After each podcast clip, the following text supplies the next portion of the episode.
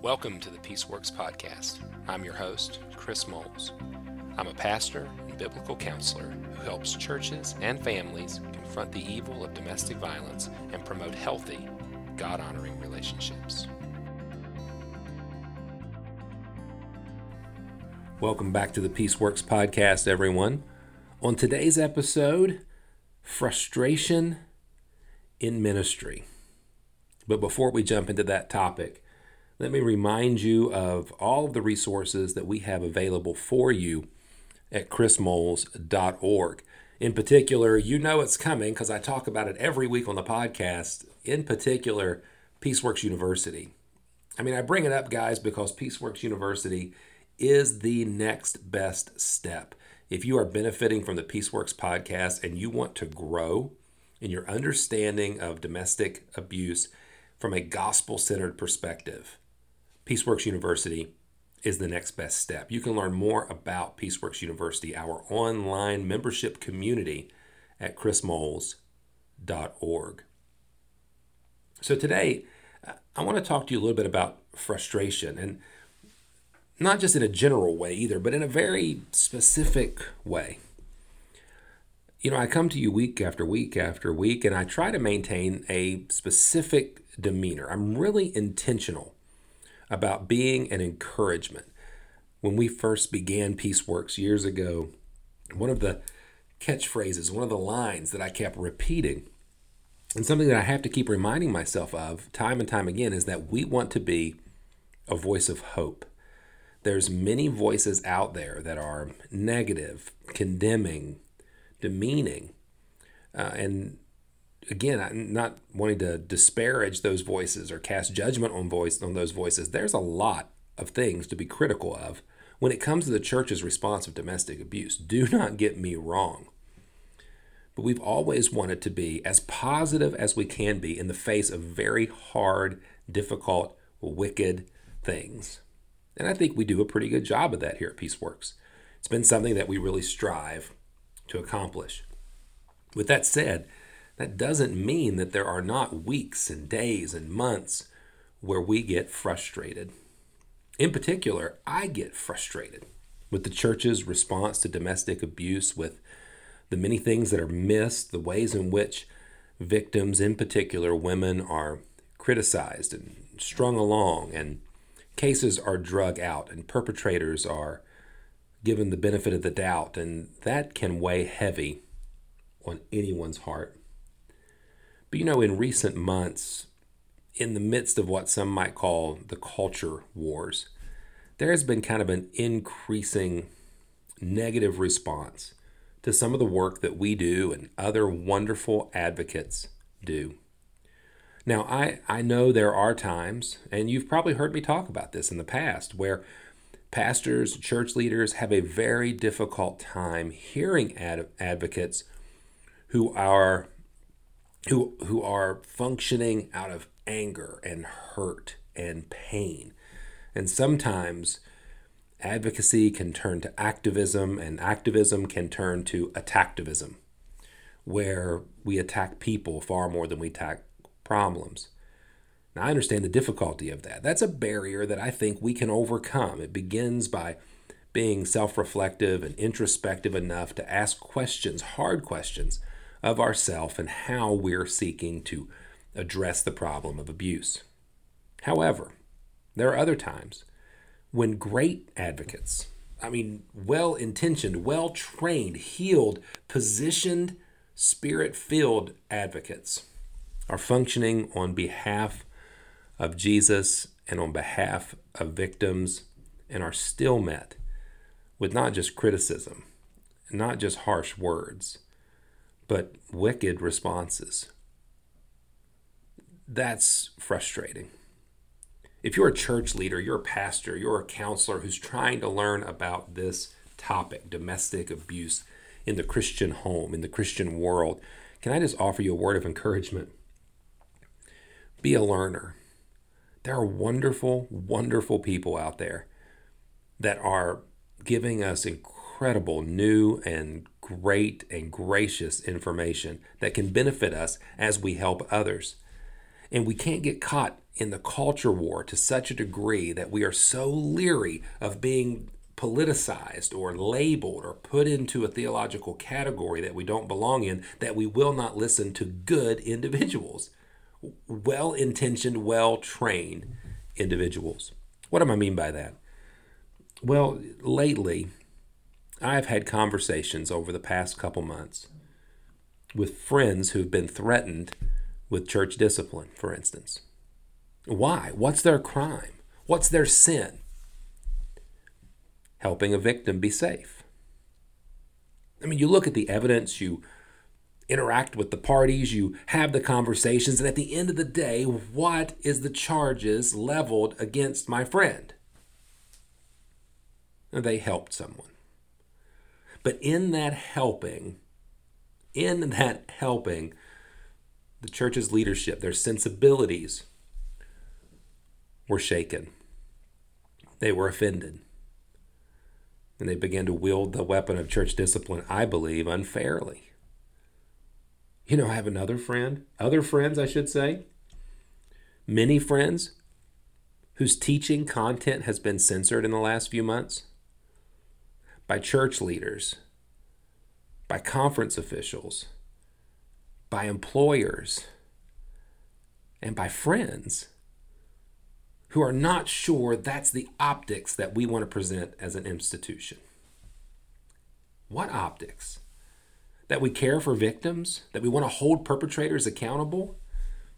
Years ago, I was introduced in a uh, conference setting, and the, the MC, the, the, the leader of the conference, introduced me. And, and in his introduction, he said, Chris talks about a very controversial topic. It has always stuck with me what is so controversial about wanting to protect women and children?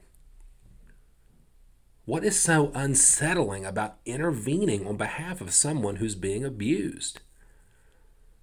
And why, within good churches, within good Christian culture, we still see this backlash where friends are threatened, where friends are censored, where friends are potentially going to lose their jobs, where others are losing friends, and some are even losing their faith. Church leaders, we have to wake up to this. We got to put our pride down for a little bit and listen to experts who are doing the work. I'm not suggesting you change your theology. I'm not suggesting you change your church polity. I'm really not. I'm just suggesting that we calm down and listen. I often have people who push back to me about how domestic abuse work has so few biblical categories. And I cannot wrap my head around about where that notion is coming from. We don't have biblical categories for understanding domestic abuse.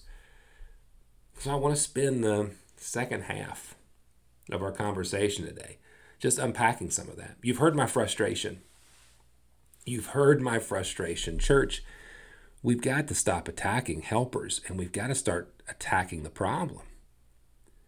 We've got to stop leveling our power against those who may threaten our feelings of authority and begin leveling our power, as it were, to help and give hope to the suffering and the oppressed. It's time that we start living like Jesus. Is that fair enough?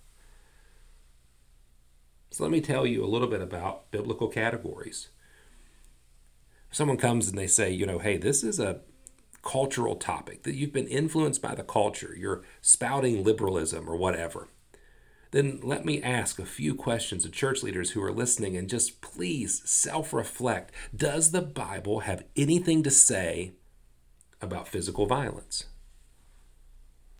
I'm assuming that your gut reaction is, well, of course. Does the Bible condone physical violence? Well, some may say that it does, but I think a very healthy reading of the scripture would say that it does not. That we believe that people are made in the image of God. That we believe that acts of physical violence and assault fall into the Galatians 5 category of the works of the flesh. We believe that Jesus called us to love our enemies in the context of Romans physically harming oppressed people.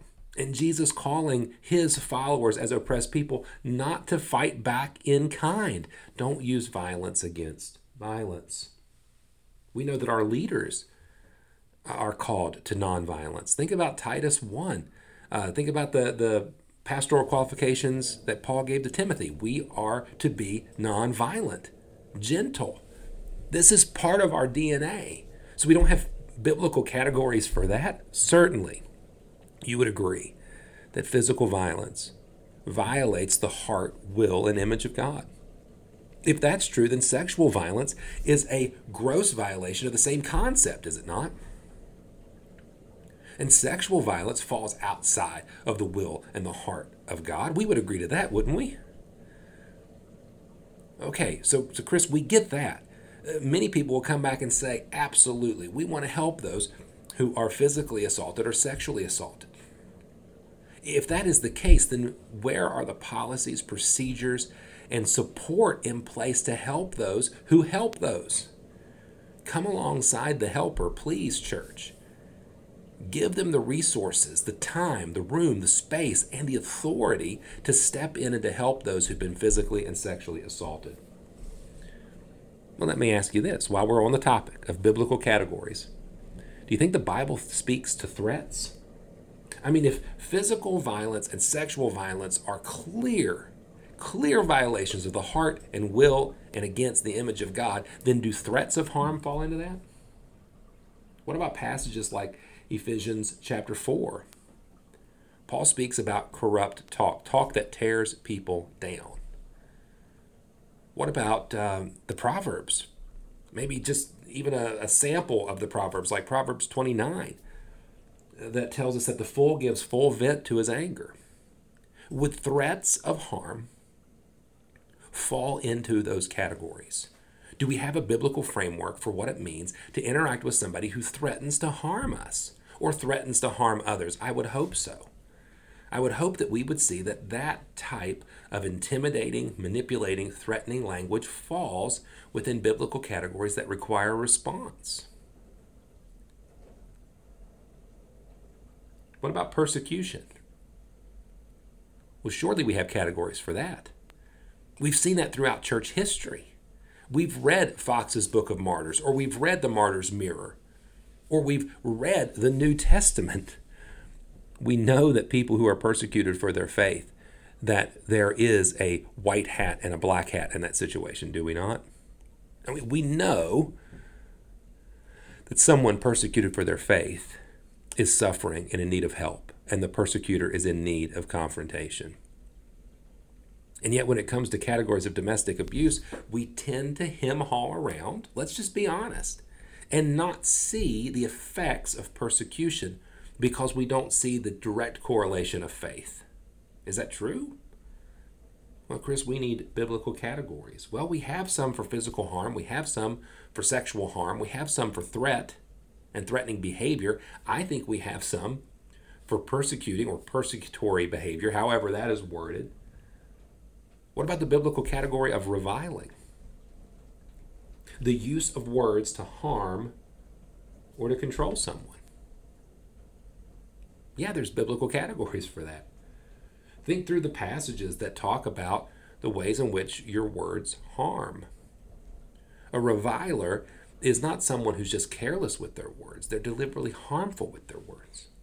And we're going to dismiss individuals who bring up cases of verbal and mental abuse because we don't think we have biblical categories for it?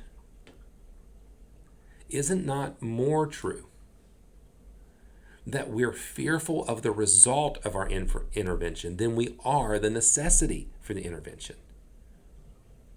we need to intervene on behalf of those who are suffering. And if someone is living with what the Bible would call a reviler for decades, with no hope, no voice, no empowerment, and someone who loves them and cares for them and understands the dynamics and impact of the problem steps in and tries to give aid, we should not attack that person for giving aid. We should resource that person. Oh, if there's problems with their theology where it differs than ours, then offer correctives oh if we if we differ on certain points of intervention have discussions but i'm frustrated today guys because too many times we're for lack of a better term throwing the baby out with the bathwater we're assaulting the concepts that are clearly identified in Scripture, clearly the responsibility of Christians. And because of our discomfort or our sensibilities or our unwillingness to listen and learn, we're leaving people in a destructive wake. Sometimes based on policy, sometimes based on preference, sometimes based on ignorance. And that's frustrating. I hope you, as a church leader, are frustrated today. Knowing that there are people in your communities that want to help in the name of Jesus, they want to help with biblical resources, they want to help be constructive rather than destructive, and are often hindered um, because of cultural criticisms, because of being afraid of joining a movement accidentally or being labeled incorrectly. The excuses of we don't have biblical categories, I think it falls short, gang. I, I really do. Physical violence, sexual violence, the threat of harm, the threat of sexual harm, persecution, reviling. And, you know, one more to consider is the misuse of power. And this is where I think we in the conservative church actually should have very clear vision. And if I can just be critical one last time and then talk to you for a moment about how much I love you. Sometimes I think we love our theology of authority more than we love our theology of, of whatever, if that makes any sense. I, think our theology of power sometimes is completely upside down from what Jesus taught us. I mean, in Mark 10 and Matthew 20, he gave clear instructions to his disciples that the heathen or the pagan or the kingdom of the world uses power to control other people, to lord over other people, to push down on other people. And he says very clearly, it cannot be this way among you. I mean, he gave his disciples, and I believe all of us, an imperative that power, when given, cannot be used to control other people. It must be used to empower other people because he says if you want to be first, be last. If you want to be great, be a servant. I don't know. Sometimes I get frustrated because I see leaders and churches and folks who are critical of the work that we do, and some that even try to undermine the work that we do. And some of the biggest problems, the biggest critiques, is this disrespect for authority. That we don't respect the husband's authority or the pastor's authority. But what about God's authority? What about scriptural authority? What about scriptural sufficiency? What about the things that we committed our life to when we committed to follow Jesus? I don't know about you guys, but I didn't sign up to follow an institution or a man or a leader. I signed up to follow Jesus. And when he called me into leadership, uh, Lord help me, it wasn't to tell people what to do. It was to give people hope, to give them a foundation they could stand on, to equip the saints for the works of ministry. That's my heart. Peaceworks podcast, we've always wanted to be a voice of hope. And my prayer is today that you, as a church leader, even though you've heard my frustrations, that you would have hope. Because there are wonderful, wonderful people